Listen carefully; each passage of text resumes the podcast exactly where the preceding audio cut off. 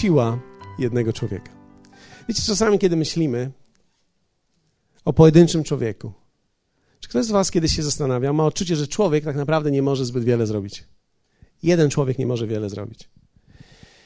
Kiedy patrzymy, szczególnie, wiecie, naszym kraju, który nazwany jest młodą demokracją, tak naprawdę jeden człowiek pomału przestaje się liczyć.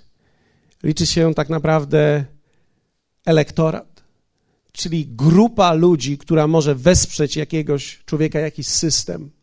Więc liczy się tak naprawdę, jak wielu jest nas. Siła jest w wielu. I oczywiście siła jest w wielu i Bóg nie zaprzecza temu, ale również chciałbym, żebyśmy dzisiaj rozpoznali, jaka jest siła, potężna siła w jednym człowieku. Dlatego, że słowo nie podważa tego, że jest siła w wielu, ale jest siła w jednym człowieku również. Możemy ją dostrzec w takich księgach jak na przykład księgi mojżeszowe. Mojżesz był autorem ksiąg mojżeszowych. Jeden człowiek. Wiecie, księgi mojżeszowe, i kiedy patrzymy nawet na Stary Testament, one są historią dzieju, dziejów narodu, tak? Ale nieustannie nakłada się na tą historię dzieł narodów tak naprawdę historia jednego człowieka. Czy zwróciliście uwagę, że tutaj mamy historię narodu wybranego, w której to jest również historia pojedynczych ludzi, którzy odegrali niesamowitą rolę. Wiecie, pokazane są tam dzieje też jednego człowieka. Czas, kiedy się urodził, na przykład. Jego wychowanie, jego problemy z charakterem. To jest wszystko umieszczone w słowie. Jego złe zrozumienie Boga, świata, jego nieporozumienia, jego konflikty, jego wady. Niesamowite jest, że Biblia nie wybiela nikogo. Nie wybiela nikogo. Bóg dał nam słowo, w którym nikt nie jest wybielony, ale pokazany jest taki, jaki naprawdę jest. Ja myślę, że dlatego Bóg uczynił to, że On chciał, aby każdy z nas, kto czyta to słowo, miał nadzieję. Dlatego, że Bóg nie używa doskonałych ludzi. Bóg używa posłusznych ludzi, poddanych ludzi, ludzi, którzy mają wady, ale ludzi, którzy ich nie zakrywają, ludzi, którzy z pokorą się przyznają do tego, ludzi, którzy chcą iść za nim i bez względu na wszystko chcą poddać się jego obróbce. Można powiedzieć, że gdyby nie było Mojżesza, to w pewnym sensie nas również by tutaj nie było.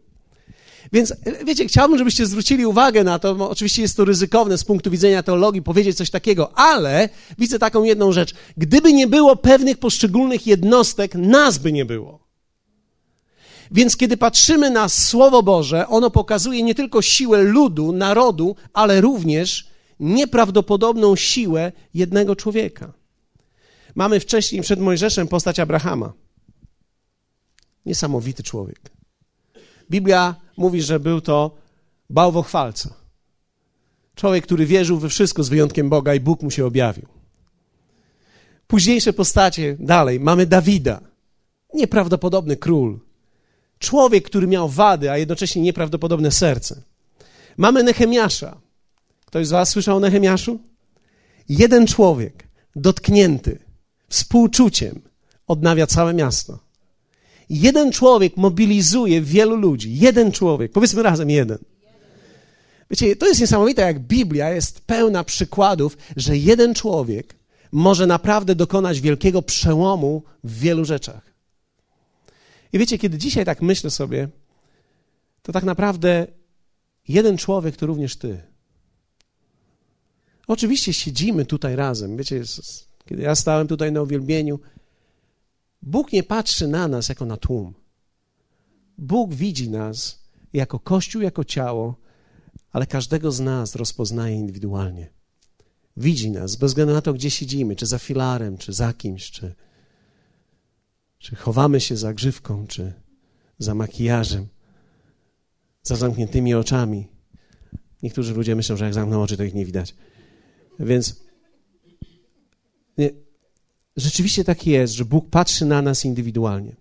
Oczywiście są też negatywne przykłady jednego człowieka. Nie możemy ich pominąć. Pamiętacie Ahana z księgi Jozłego, który bierze to, co jest święte i z tego powodu, że jeden człowiek zgrzeszył, giną inni ludzie. W Kaznodziei 9:18 czytamy takie słowo: Mądrość jest lepsza niż zbroja. lecz jeden grzesznik może popsuć wiele dobrego. Siła jednego. Jeden człowiek może popsuć bardzo wiele dobrego. W przypowieści 26, 20 czytamy, gdy nie ma drzewa, ogień gaśnie. Gdy nie ma oszczercy, zwada ustaje. To oznacza, że czasami jeden człowiek może spowodować konflikt. Kiedy widzimy, że w grupie dzieci się kłócą, gwarantuję wam, że nie wszystkie się kłócą, wszystkie biorą udział, ale wystarczy jedno, które jest prowodyrem całej tej grupy zwaśnionej. Więc to nie jest kwestia, że wszyscy ludzie są konfliktowi. Wystarczy jeden konfliktowy, który wzbudza konflikt. Słowo mówi również, czym węgiel dla żaru i drzewo dla ognia, tym człowiek kłótliwy dla wznieconego sporu. Spotkaliście kiedyś człowieka, który jest kłótliwy? W momencie, kiedy ktoś jest kłótliwy, to nie ma znaczenia, co powiesz. On ma zawsze inne zdanie. W pewnym sensie jest bardzo trudno rozmawiać i komunikować się. Więc słowo mówi o przykładach pojedynczych ludzi, którzy również wpłynęli negatywnie na to, co się działo.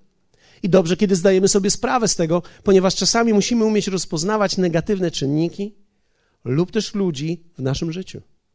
Nie każdy w naszym obszarze zawsze będzie od Boga. Ale teraz chciałbym, abyśmy spojrzeli, jaka jest niesamowita siła jednego człowieka, ta pozytywna. Z negatywną sobie poradzimy, a z pozytywną jest gorzej, dlatego że trzeba umieć ją wydobyć. Ona jest jak potencjał. Wiecie, to, co jest złe, samo wyjdzie. Nie trzeba temu pomagać. Ale to, co jest pozytywne, wymaga pielęgnacji, podsycania, zachęcania, dopingowania. I ja wierzę w to, że każdy z nas może odgrywać nieprawdopodobnie wielką rolę w swoim środowisku, w swojej rodzinie, w swoim małżeństwie, w miejscu, w którym Bóg Ciebie powołał. Siła jednego to tak naprawdę Twoja siła. To jest Twoja siła. Wiecie, Bóg kształtuje z nas lud, ale on zawsze kształtował lud z poszczególnych pojedynczych osób. Jest nieprawdopodobnie ważne, jak ja czytam słowo i na przykład w słowie jest opisane ten zrodził tego, ten zrodził tego, ten zrodził tego, ten zrodził tego. Wiecie, każdy jest wymieniony. Ja wiem, że to się czyta strasznie, strasznie się to czyta, ale kiedy pomyślimy przez chwilę, jak strasznie się to czyta, to że to jest życie ludzi. Że to jest życie konkretnych ludzi. I że ci ludzie konkretny plan wypełnili. I oczywiście czyta się to okropnie, ale rzeczywistość ich życia jest niesamowita. Oni brali udział w tym, co było Boże. Więc co mówi nam o tym, jaka jest pojedyncza osoba, co mówi nam o tym, że, że pojedyncza osoba jest tak niesamowicie ważna dla Boga? Ty jesteś jako osoba ważny dla Niego. Ty jesteś ważny dla Niego. On zatrzymuje, wiecie, słowo mówi, że Bóg patrzy po całej ziemi, kogo by błogosławić. W hebrajskim tam użyte są słowa przeszukuje uważnie, na kim może skupić swoją uwagę, żeby go pobłogosławić. To oznacza, że Bóg nie jest Bogiem tłumu, ale jest Bogiem pojedynczego człowieka. Niektórzy z nas dzisiaj są tutaj, wydaje ci się, że przeszedłeś przez przypadek, ale Bóg nie posyła ciebie przez przypadek do żadnego miejsca. Prawie zawsze, gdziekolwiek jest zgłoszone słowo, ludzie, którzy tam są, są z powodu tego, że Bóg tego dokładnie chciał, żeby dokładnie to usłyszeli i zwraca ich uwagę albo przebudza ich w momencie, kiedy mają słyszeć dane zdanie. Niektórych jest ciężej przebudzić, niektórych łatwiej przebudzić, ale generalnie Bóg jest cały czas zainteresowany, żeby prowadzić człowieka i przemawiać do ciebie. Więc jaka jest siła jednego człowieka? Co jeden człowiek może uczynić? Po pierwsze, jeden człowiek może zachęcić wielu. Wielu. Twoja przemiana, Twoja mała przemiana to przesłanie, to wiadomość dla wielu ludzi. Wiecie, większość ludzi, których ja znam, bardzo zaniżają swoje doświadczenia. Czyli mówią, to nie jest nic wielkiego, ja nie dokonałem niczego wielkiego, ja po prostu pokonałem małą rzecz. Na przykład, kiedy dziecko budzi się w nocy po raz kolejny, to przestało mnie to denerwować, zacząłem normalnie funkcjonować. I wiecie, wydaje ci się to w Twoich własnych oczach jako mała rzecz, ale to jest tak naprawdę wielka rzecz dla wielu ludzi, którzy prawdopodobnie muszą wstawać przez noce różne, są zmęczeni, podirytowani, wstają zmęczeni, wstają podirytowani. To wpływa na cały ich stan zdrowia, to wpływa na stosunki małżeńskie, wpływa na to, jak rozmawiają ze sobą, wpływa na to, w jaki sposób funkcjonują w pracy. Jedna mała rzecz pokonana przez Ciebie, gdy komuś powiesz, jak to zrobiłeś, może zachęcić wielu innych ludzi do tego, żeby podnieść ich życie, podnieść jakość ich życia. Twój przełom to dla kogoś wyłom. Twój przełom to jest dla kogoś wyłom. I nie ma tutaj małych przełomów. Wiecie, nie każdy człowiek jest powołany do tego, żeby pokonać alkohol w swoim życiu. Bo nie każdy był alkoholikiem ale każdy z nas zmagał się z czymś. I każdy z nas ma w sobie świadectwo i może mieć świadectwo pokonania czegoś, więc teraz Twoje świadectwo może być zachętą dla wielu ludzi.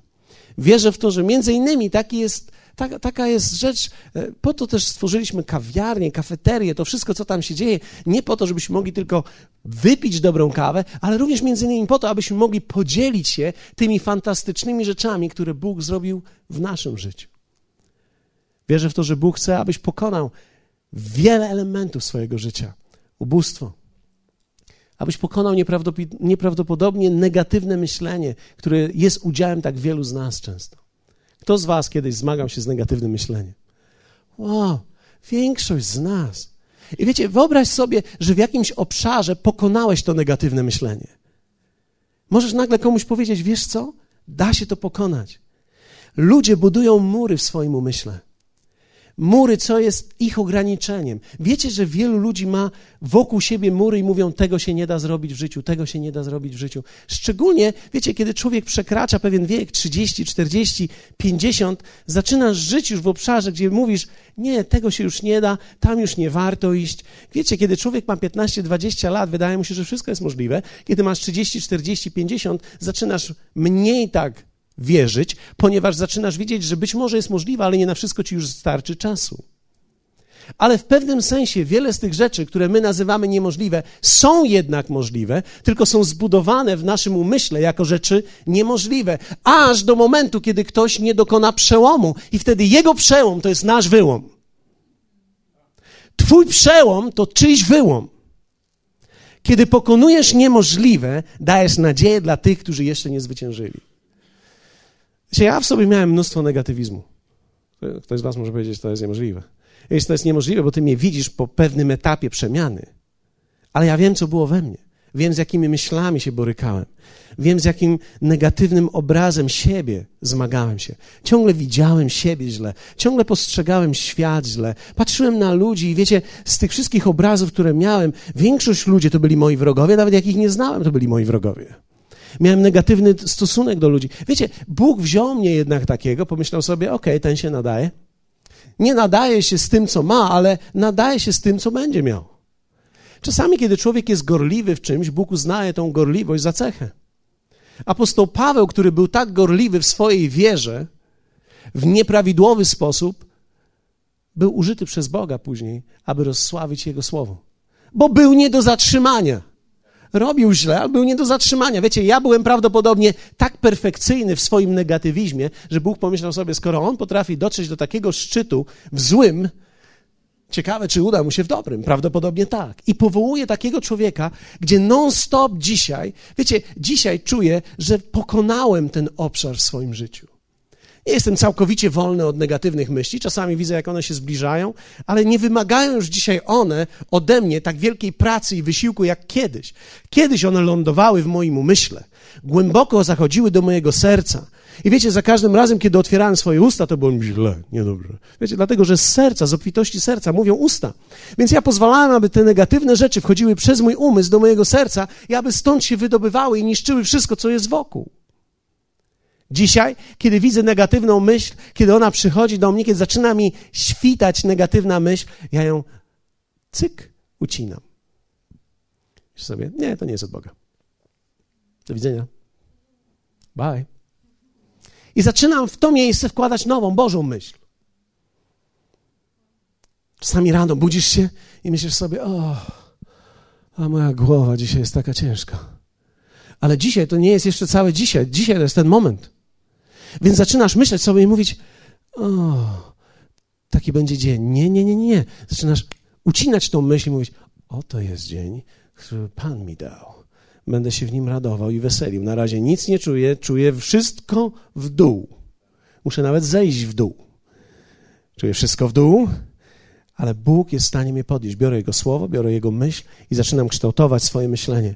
Nie ku, wiecie, jakiejś frywolnym pozytywizmie, takim myśleniu, o, będzie dobrze, wspaniale, ślicznie. Nie, nie, nie, nie chodzi mi tutaj, wiecie, o to, żeby słowem zasypać świat, żebym wychodził i pozdrawiał sąsiada zbyt głośno, bo znowu Biblia mówi, że to nie jest zbyt dobrze, ale, ale w sobie, wewnątrz siebie, kształtuje w sobie właściwe i pozytywne nastawienie, to będzie dobry dzień.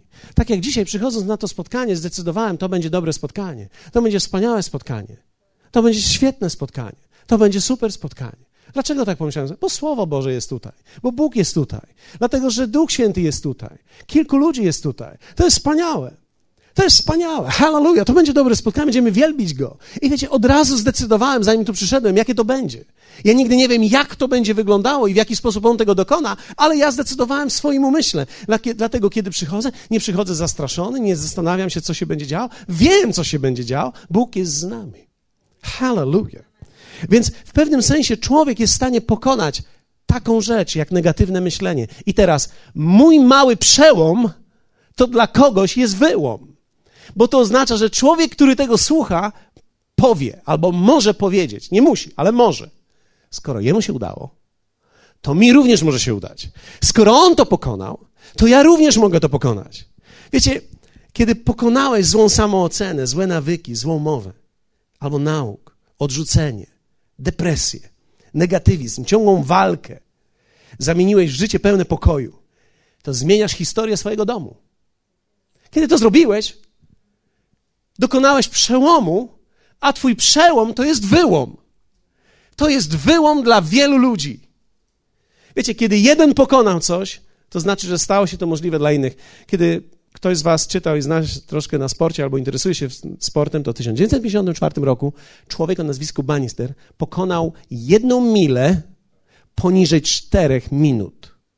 To było niemożliwe. Wszyscy mówili, że to jest niemożliwe, żeby to pokonać a on pokonał i przebiegł tą jedną milę poniżej czterech minut. Jeden człowiek. Przez wiele lat nikomu się to nie udawało. Danego roku jeden człowiek to pokonał. Tego samego roku, kiedy on to pokonał, 300 innych pokonało to również. Gdzie było tych 300, zanim on to pokonał? W swojej głowie mieli mur i jego przełom był ich wyłomem. I kiedy on dokonał wyłomu dla nich, oni powiedzieli, a jednak jest to możliwe. Więc to wystarczy troszkę mocniej spiąć się, troszkę lepiej oddychać, troszkę szybciej pobiec. Nie dużo, troszkę. Troszkę. I pokonamy to. I 300 z nich pokonało to. Co to mówi? Że jeden człowiek może zarazić zachęceniem w wielu aspektach ludzi, którzy są wokół niego. Pomyśl o swojej rodzinie. Jak mogą wyglądać Twoje święta, Boże Narodzenie, e, święta wielkanocne i inne spotkania, które mamy czasami w rodzinie? Zamiast opowiadać o smutkach, możesz powiedzieć: Wiecie co? W naszej rodzinie słynęliśmy z tego, a mi się udało to pokonać. Oni powiedzą: Coś ty. Niemożliwe. I wtedy zaczynasz rozpowszechniać tą dobrą wiedzę, dobrą myśl o tym, ponieważ Twój przełom to jest ich wyłom. Nigdy nie poniżaj swoich zwycięstw. One są wielkie. One są, powinny być wielkie dla Ciebie, powinny być wielkie dla Ciebie między innymi dlatego, że Bóg Ci je dał, a po drugie, one powinny być wielkie dla Ciebie, ponieważ Bóg Ci je dał, abyś mógł zarazić innych ludzi. Jeden zwyczajny człowiek może dokonać niezwykłych rzeczy. Filipian 4:4 czytałem ten wers wielokrotnie tutaj. Apostoł Paweł w więzieniu pisze tak: Radujcie się w Panu zawsze. Powtarzam, radujcie się. Wiecie, apostoł Paweł napisał to z więzienia. siedząc w więzieniu, nie stracił nie tylko humoru, ale radości. Prawdopodobnie to nie jest miejsce, gdzie się sypie kawałami cały czas. Ale on nie stracił radości, którą miał w Bogu. Tej potężnej, nieprawdopodobnej radości. Jego przełom to był dla kościoła wyłom. I on napisał do kościoła w Filipi: Radujcie się w Panu zawsze. Powtarzam, radujcie się. Jeden człowiek, ten, który napisał dwie trzecie Nowego Testamentu, wiele prześladowań, a ciągle przełamujący i ciągle zachęcający. Jeden człowiek, jeden, powiedzmy razem jeden. Jeden człowiek był w stanie zachęcić wiele tysięcy ludzi. Jeden człowiek, tysiące ludzi. Popatrzcie, nie był sportowcem, nie podnosił ciężarów, nie wygrał X Factor. On nie dokonał wielkich rzeczy, które są zapisane w jakichś nieprawdopodobnych księgach. On zwyciężył nad samym sobą. On pokonał samego siebie i napisał w słowie, jak to zrobić. I zachęcił wiele tysięcy ludzi tym jednym słowem, które spisał. Ty również możesz być zachętą dla ludzi. Ty również możesz mieć w sobie coś, co inni wezmą i użyją w swoim życiu, bo to jest właśnie siła jednego człowieka. Powiedzmy razem: Ja mogę. Jestem w stanie być zachętą dla wielu ludzi. Ktoś może powiedzieć: A dla kogo? Najpierw zachęć się sam. Możesz być zachętą dla samego siebie. Kiedy ty potrafisz zachęcić samego siebie, to już jest dobrze. Wiecie, człowiek powinien uczyć się relacji nawet z samym sobą. Nigdy nie zachęcisz ludzi, dopóki nie potrafisz zachęcić samego siebie. Ale jeśli będziesz w stanie zachęcić samego siebie, gwarantuję ci, że będziesz wiedział, jak zachęcić również innych ludzi. Więc jeden może zachęcić wielu. Drugie, jeden może nadać kierunek dla wielu. Ludzie potrzebują kierunku w życiu. Tak nieliczni jednak go znajdują. W ten czwartek mieliśmy fantastyczne spotkanie i wiecie, e, jedna, jeden człowiek podszedł do mnie i powiedział mi po spotkaniu tak. Pastorze, dziękuję Ci za to, co robisz. Ten człowiek nigdy nie przychodził do kościoła, on był pierwszy raz. Słyszał tylko o nas i oglądał trochę w telewizji. I powiedział: Wiesz co? To, co jest tutaj, akurat on był z przyjacielem. Powiedział: Nadałeś mojemu przyjacielowi kierunek. I od tego momentu widzę, jak on się zmienia. I powiedział do mnie, to, to jest człowiek e, starszy ode mnie, powiedział do mnie tak: Ludzie potrzebują kierunku w życiu i mogą go tu znaleźć. I w pewnym sensie muszę powiedzieć Wam, to nie jest mój kierunek, to jest kierunek, który Jezus nam nadaje. Dlatego, że Jezus powiedział: Ja jestem drogą. On nadaje kierunek życiu człowieka. Wiecie, tak niewielu ludzi, nieliczni, znajdują kierunek. To jest niesamowite, jak ludzie nie wiedzą, co powiedzieć, kiedy pytasz ich, czego chcą w życiu. Co byś chciał? Co byś tak naprawdę chciał osiągnąć? Kiedy zadajesz komuś takie pytanie, no co, no, no normalnie, jak wszyscy. Jak wszyscy co? No, mieszkanie i, i, żeby dobrze było wszystko. Ale co byś chciał naprawdę? Większość ludzi nie wie, o co, o co pytam. To są pytania o cel, które zawsze wyznaczają kierunek. Jeden ukierunkowany człowiek może nadać kierunek wielu ludziom. Ty kiedy ukierunkujesz swoje życie, możesz pomóc wielu nieukierunkowanym ludziom wokół siebie. Ten kierunek rozpoznajemy i możemy go rozpoznać, bo Bóg ma plan dla każdego z nas. Rozpoznanie tego planu jest jedną z najważniejszych rzeczy w życiu. Ty możesz rozpoznać kierunek dla swojego życia. Wiecie, apostoł Paweł w liście do Koryntian powiedział tak: Głosimy tedy, jak napisano, zobaczcie, co głosimy czego oko nie widziało i ucho nie słyszało i co do serca ludzkiego nie wstąpiło, to przygotował Bóg tym, którzy go miłują. Bóg przygotował wielkie rzeczy dla ciebie, ale one nie są w okręgu, one są w kierunku. Musisz pójść w daną stronę. I ukierunkowany człowiek będzie osiągał rzeczy jedną po drugim. I wiecie, kierunek w życiu jest tak bardzo ważny, dlatego że można kręcić się w kółko, mieć ciągle te same problemy. A można też rozwijać swoje życie, tak jak mówiłem w czwartek, zmieniać swoje problemy, wybierać swoje problemy i tak naprawdę poprzez kierunek nadać również kierunek innym ludziom, którzy patrzą na ciebie. Oni mówią: hej, ten człowiek jest ukierunkowany, ten człowiek wie, czego chce, ten człowiek idzie w daną stronę i nie odwraca się w jedną i w drugą stronę. Jezus powiedział o ludziach, którzy mają silny kierunek, że to są ludzie, którzy się nadają do królestwa. Pamiętacie? Kiedy mówił o tych, którzy gdy idą w jakąś stronę, tak? Nie obracają się do tyłu, nie sprawdzają w lewo i w prawo, ale idą w daną stronę. Tak samo też jest w naszym życiu. Kiedy obraliśmy jakiś kierunek, kierunek jest bardzo ważny i może jeden człowiek nadać kierunek wielu ludziom. Ty jako przyjaciel kogoś możesz nadać kierunek swoim przyjaciołom. Jako lider możesz nadać kierunek w służbie. Jako mąż możesz nadać kierunek w swojemu domu. To jest niesamowite, jak my jako mężczyźni, kiedy mamy rodziny, możemy powiedzieć w tą stronę. Kiedy Jozue stanął naprzeciwko i powiedział: Ja i mój dom będziemy służyć Panu. On powiedział o kierunku w swoim życiu, który ma, o kierunku, który podjął. Wiecie, kierunek jest potężną siłą życia. Człowiek, który nie ma kierunku, nie ma sensu. Kierunek nadaje sens życiu. Rozpoznany kierunek to radość, to pewność, to poczucie wielkiej przygody. Wiedzieć, co ja tu robię, jest wspaniałe. Bóg nadaje nam ten kierunek. My go nie wymyślamy. My go odkrywamy. Dlatego, że Bóg, zanim się pojawiłeś, ma objawiony plan dla ciebie. I w liście do Koryntian czytamy, że ten plan objawiony jest ci przez ducha, czyli przez Twoją relację z Nim. Kiedy Ty spędzasz czas z Nim, coraz bardziej ten kierunek jest umieszczany w Twoim sercu. Ty go rozpoznajesz.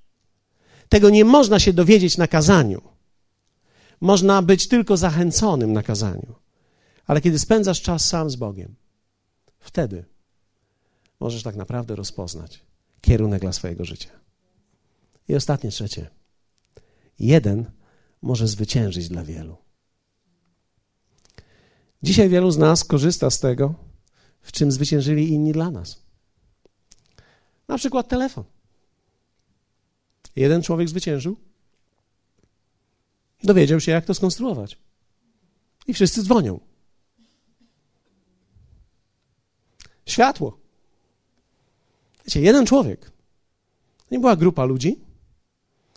Biblia, tą, którą my dzisiaj mamy, wiecie, pojedyncze osoby dały za to swoje życie, żebyśmy my mieli tłumaczenie dzisiaj słowa. Przez wiele setek lat Biblia była niedostępna dla przeciętnego człowieka. Dzisiaj większość z nas może kupić to słowo i czytać je. To jest wartość dla nas. Zbawienie z łaski. Wiecie, jeden człowiek, my wiemy, że to nie był w sumie jeden tylko, ale jeden człowiek, o którym historia mówi, Luter przyniósł to objawienie. On nie przyniósł całego objawienia, ale jedno objawienie.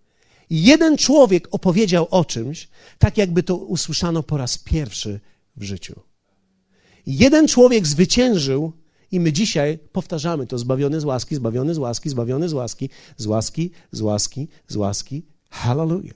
Jeden człowiek zwyciężył w czymś i zwyciężył dla wielu. Współczesne. Na myśl przychodzi pewnego dnia spotkałem pewnego człowieka. Spotkałem go w Stanach Zjednoczonych w Oklahomie. Nazywał się. Terry Law. Większość ludzi nie słyszała o nim, nawet w Polsce. Nawet nie wiedzą, co on uczynił dla nas tutaj. Ale Terry Law był odpowiedzialny za grupę muzyczną w latach 60., która nazywała się Living Sound. Ta grupa tak naprawdę jeździła i śpiewem głosiła Ewangelię. Najpierw pojechali do krajów byłego Związku Radzieckiego. Później dostał list od kogoś z Polski, od jakiegoś młodego człowieka i mówi: Przyjedź do naszego kraju, gdyż Ewangelia nie jest tu głoszona. I pamiętam, jak przyjechali. Pierwsze koncerty, ja nie pamiętam tego, ale pamiętam z jego opowieści. Pierwsze koncerty były po katedrach i kościołach, dlatego że w ówczesnym czasie, za czasów tak zwanego średniego socjalizmu albo średniego komunizmu, jakkolwiek byśmy tego nie nazwali, nie wolno było tego typu rzeczy robić na aulach czy stadionach. Więc w kościołach, w katedrach zaczęli śpiewać. I mówili o Jezusie w bardzo prosty sposób. Księża wtedy zainteresowali się tym. I powiedzieli: To byłoby wspaniałe, gdyby nasza młodzież mogła usłyszeć o tym. Zapytali, czy mogliby razem z nimi pojechać do Stanów Zjednoczonych. Terry Lo powiedział: Oczywiście, przyjeżdżajcie do nas. Kilku z tych księży pojechało razem z Terry Lo do Stanów. Tam, tam spisali doktrynę charyzmatycznego ruchu dla młodzieży. Przyjechali z powrotem. Zaczęli zaciągać innych księży do tego. Między innymi ksiądz Blachnicki. I wiecie, setki tysięcy młodych ludzi oddało życie Jezusowi. Wewnątrz Kościoła katolickiego. Ja jestem produktem tego. Ja pojechałem na rekolekcję. Pomyślałem, że pojadę, będę miał fajny czas, będą dziewczyny, lody i jezioro. Genialne. Pojechałem tam i z czym się zderzyłem? Zderzyłem się z tym, że pewien ksiądz w stodole, nie wiem do dzisiaj dlaczego tak było, w chlewie tak naprawdę, otworzył Biblię i zaczął mówić o tym, że Bóg mnie kocha i że zbawił mnie w Jezusie i że zbawienia nie ma poza niczym innym, jak tylko w Jezusie. I wiecie, kiedy teraz sięgam pamięcią do tego, myślę sobie, jeden człowiek, Terry Law, którego później miałem okazję spotkać. On nawet nie wiedział, co się stało z tym. I usiedliśmy któregoś dnia wieczorem i on mówi, wiesz, była grupa księży w latach 60., między innymi był Blachnicki, nie wiem, czy dobrze wymawiam jego nazwisko, i, i, i wiesz, spisaliśmy wtedy o czterech prawach duchowego życia. Czy coś powstało z tego ruchu? Ja mówię do niego, Tery, tysiące ludzi oddało życie Jezusowi. A on siedział tam i wzruszony mówił: To jest niesamowite. Nie wiedzieliśmy nawet, co robimy. Jeden człowiek. Jeden człowiek może zwyciężyć dla wielu. Wiecie, pewnego dnia pamiętam, dzisiaj mojego szwagra nie ma, uciekł. nie, nie wrócił z delegacji z Warszawy, ale e, miał mi postawić kawę, już teraz wiem, czemu go nie ma. Pewnego dnia przedstawił mi księdza. Dla jego dobra nie będę wymieniał jego imienia i nazwiska, ale ten ksiądz przyprowadził go tutaj. Starszy ksiądz, który już tak naprawdę schorowany w różnych miejscach, jeździł po sanatoriach też. Ksiądz, którego zrozumienie królestwa całkowicie wykraczało poza normy, które my dzisiaj widzimy w nominalnym kościele. Jeden człowiek, który nie bał się jeździć tak naprawdę od domu do domu, mówiąc tym młodym ludziom, że jest coś więcej niż to, co widzicie. I pamiętam, kiedy przyjechał tutaj do nas i usiedliśmy w naszym biurze, spojrzał mi głęboko w oczy, odwrócił się do mnie i powiedział tak, gdybym był jeszcze raz młody, to bym zrobił dokładnie to, co ty robisz. Ja tak spojrzałem na niego, nie wiedziałem, jak mam to, czy to w przenośni mówi, czy to dosłownie mówi, nie wiedziałem, jak mam to odebrać. Wtedy zrozumiałem, że tak naprawdę Królestwo Boże i życie takie, jak tutaj widzimy, nawet dzisiaj dostępne dla nas, było zawsze Jego pasją i marzeniem. Z powodu tego, że Jego zrozumienie wykraczało poza to, co się działo w nominalnym kościele, nie znalazł tak naprawdę miejsca w żadnej parafii. Nie musiał się może jakoś specjalnie ukrywać, ale żadna parafia nie chciała go przyjąć. Także się tak naprawdę borykał z miejscem dla siebie i był gdzieś w Słowacji, później gdzieś we Włoszech, u przyjaciół, później gdzieś w Afryce. Co jakiś czas słyszę tylko, że jest gdzieś na jakimś innym kontynencie. Ale wiecie co? Ten jeden człowiek sprawił, że tysiące ludzi dzisiaj rozumie słowo tak, jak nigdy dotąd nie rozumieli. Jeden człowiek był w stanie zwyciężyć dla wielu. Tak sobie dzisiaj myślę, prawdopodobnie Edytka, ani Darek, ani ich rodzina nigdy nie byliby tutaj, gdyby nie ten jeden człowiek który którejś niedzieli powiedział do nich: Idziemy do kościoła. A oni mówią: A gdzie? No, idziemy do wody życia. Oni mówią: O mój Boże. Postańmy razem. Wiecie, moje pytanie dzisiaj do Ciebie jest takie: kto z nas przyjmie z odpowiedzialnością siłę jednego człowieka i dokona czegoś niezwykłego? Dla być może wielu ludzi, może całych nawet pokoleń.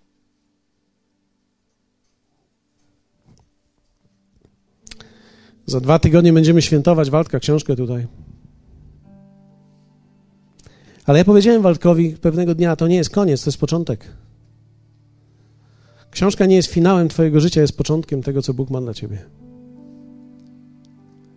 Ale to samo mogę mówić do poszczególnych osób, które są tutaj. Co zrobisz ze swoim życiem? Czy pozwolisz, żeby Twoje życie było po prostu zwykłym życiem? Nie bój się. Czy pozwolisz, żeby Twoje życie było zwykłym życiem? Czy może będziesz miał w sobie tą determinację, czy będziesz miała w sobie, że ja pokonam dla wielu. Zrobię coś dla wielu. Widzisz, wielkość nie zawsze jest widoczna od razu, trzeba umieć ją rozpoznać. Kiedyś na początku stworzenia był Adam. Także słowo mówi o jednym człowieku.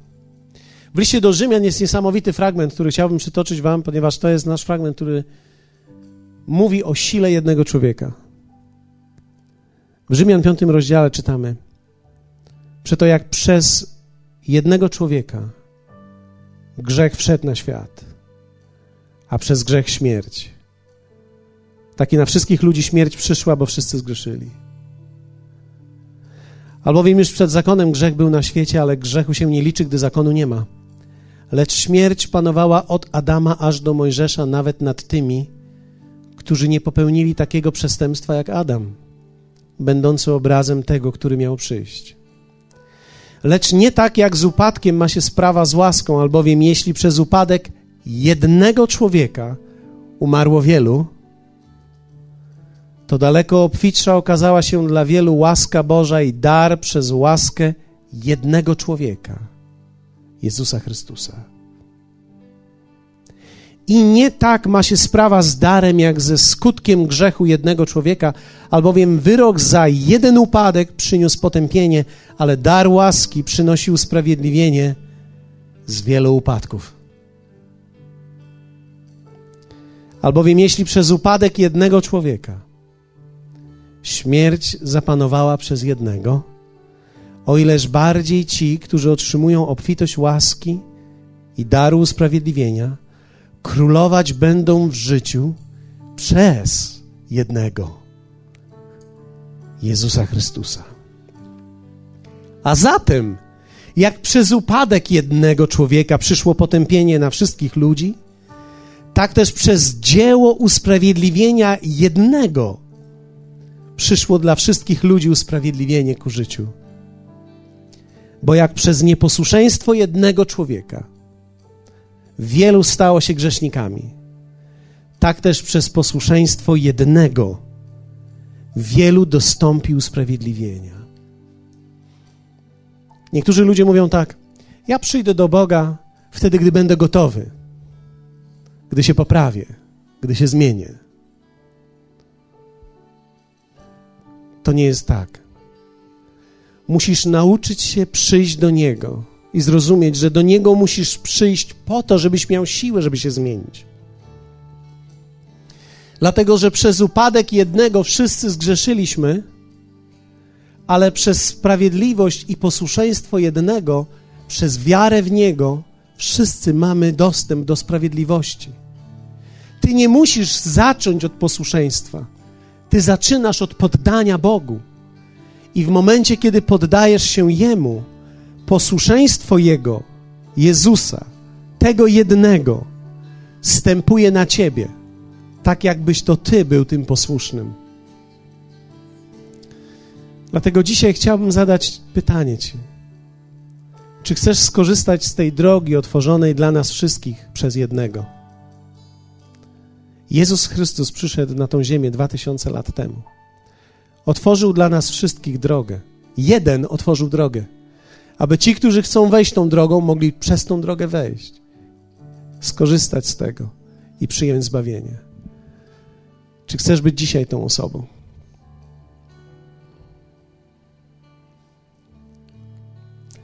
Jeśli tak, chciałbym, żebyś dał mi znak przed podniesieniem ręki. Czy jest jeszcze ktoś? Dziękuję. Czy jest jeszcze ktoś? Czy chcesz wejść tą drogą i skorzystać z tego dzieła zbawienia dla siebie?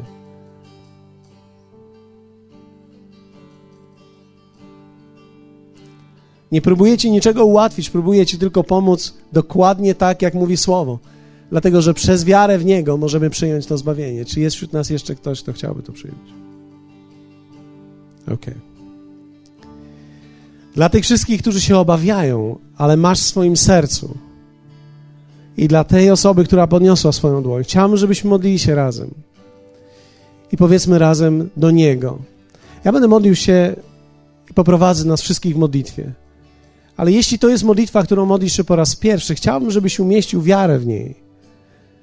Wiecie, to nic nie szkodzi, że modlimy się ustami, jakby słowami innego człowieka. Tak długo, jak wierzymy w to, co on mówi. Więc chciałbym, żebyście modlili się razem ze mną. Ojcze, przychodzę do Ciebie dzisiaj. Słyszałem o tym, co jeden człowiek mu uczynił dla mnie. O tym, co tak naprawdę Jezus uczynił dla mnie.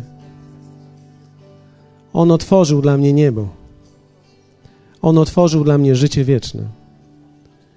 Dlatego dzisiaj wyznaję moją wiarę w Niego. Wyznaję, że chcę pójść za Nim. Chcę podążyć za Jezusem.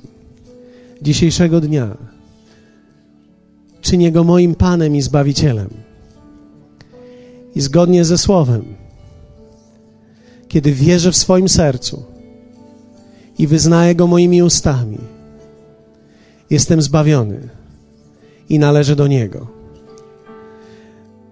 Moje nieposłuszeństwo jest zmazane. Staję się posłuszny z powodu tego, co On uczynił. Ja dzisiaj mogę mieć życie. Amen. Jeśli modliłeś się tą modlitwą, Jezus Chrystus zamieszkał w Tobie. Dał Ci swoje życie. Jeden zwyciężył za nas wszystkich. Ale to był początek. Dzisiaj również mówiłem o tym, że Ty jesteś ten jeden, który może dokonać wielkich rzeczy dla innych ludzi. Możesz zachęcić wielu. Możesz pomóc wielu ludziom.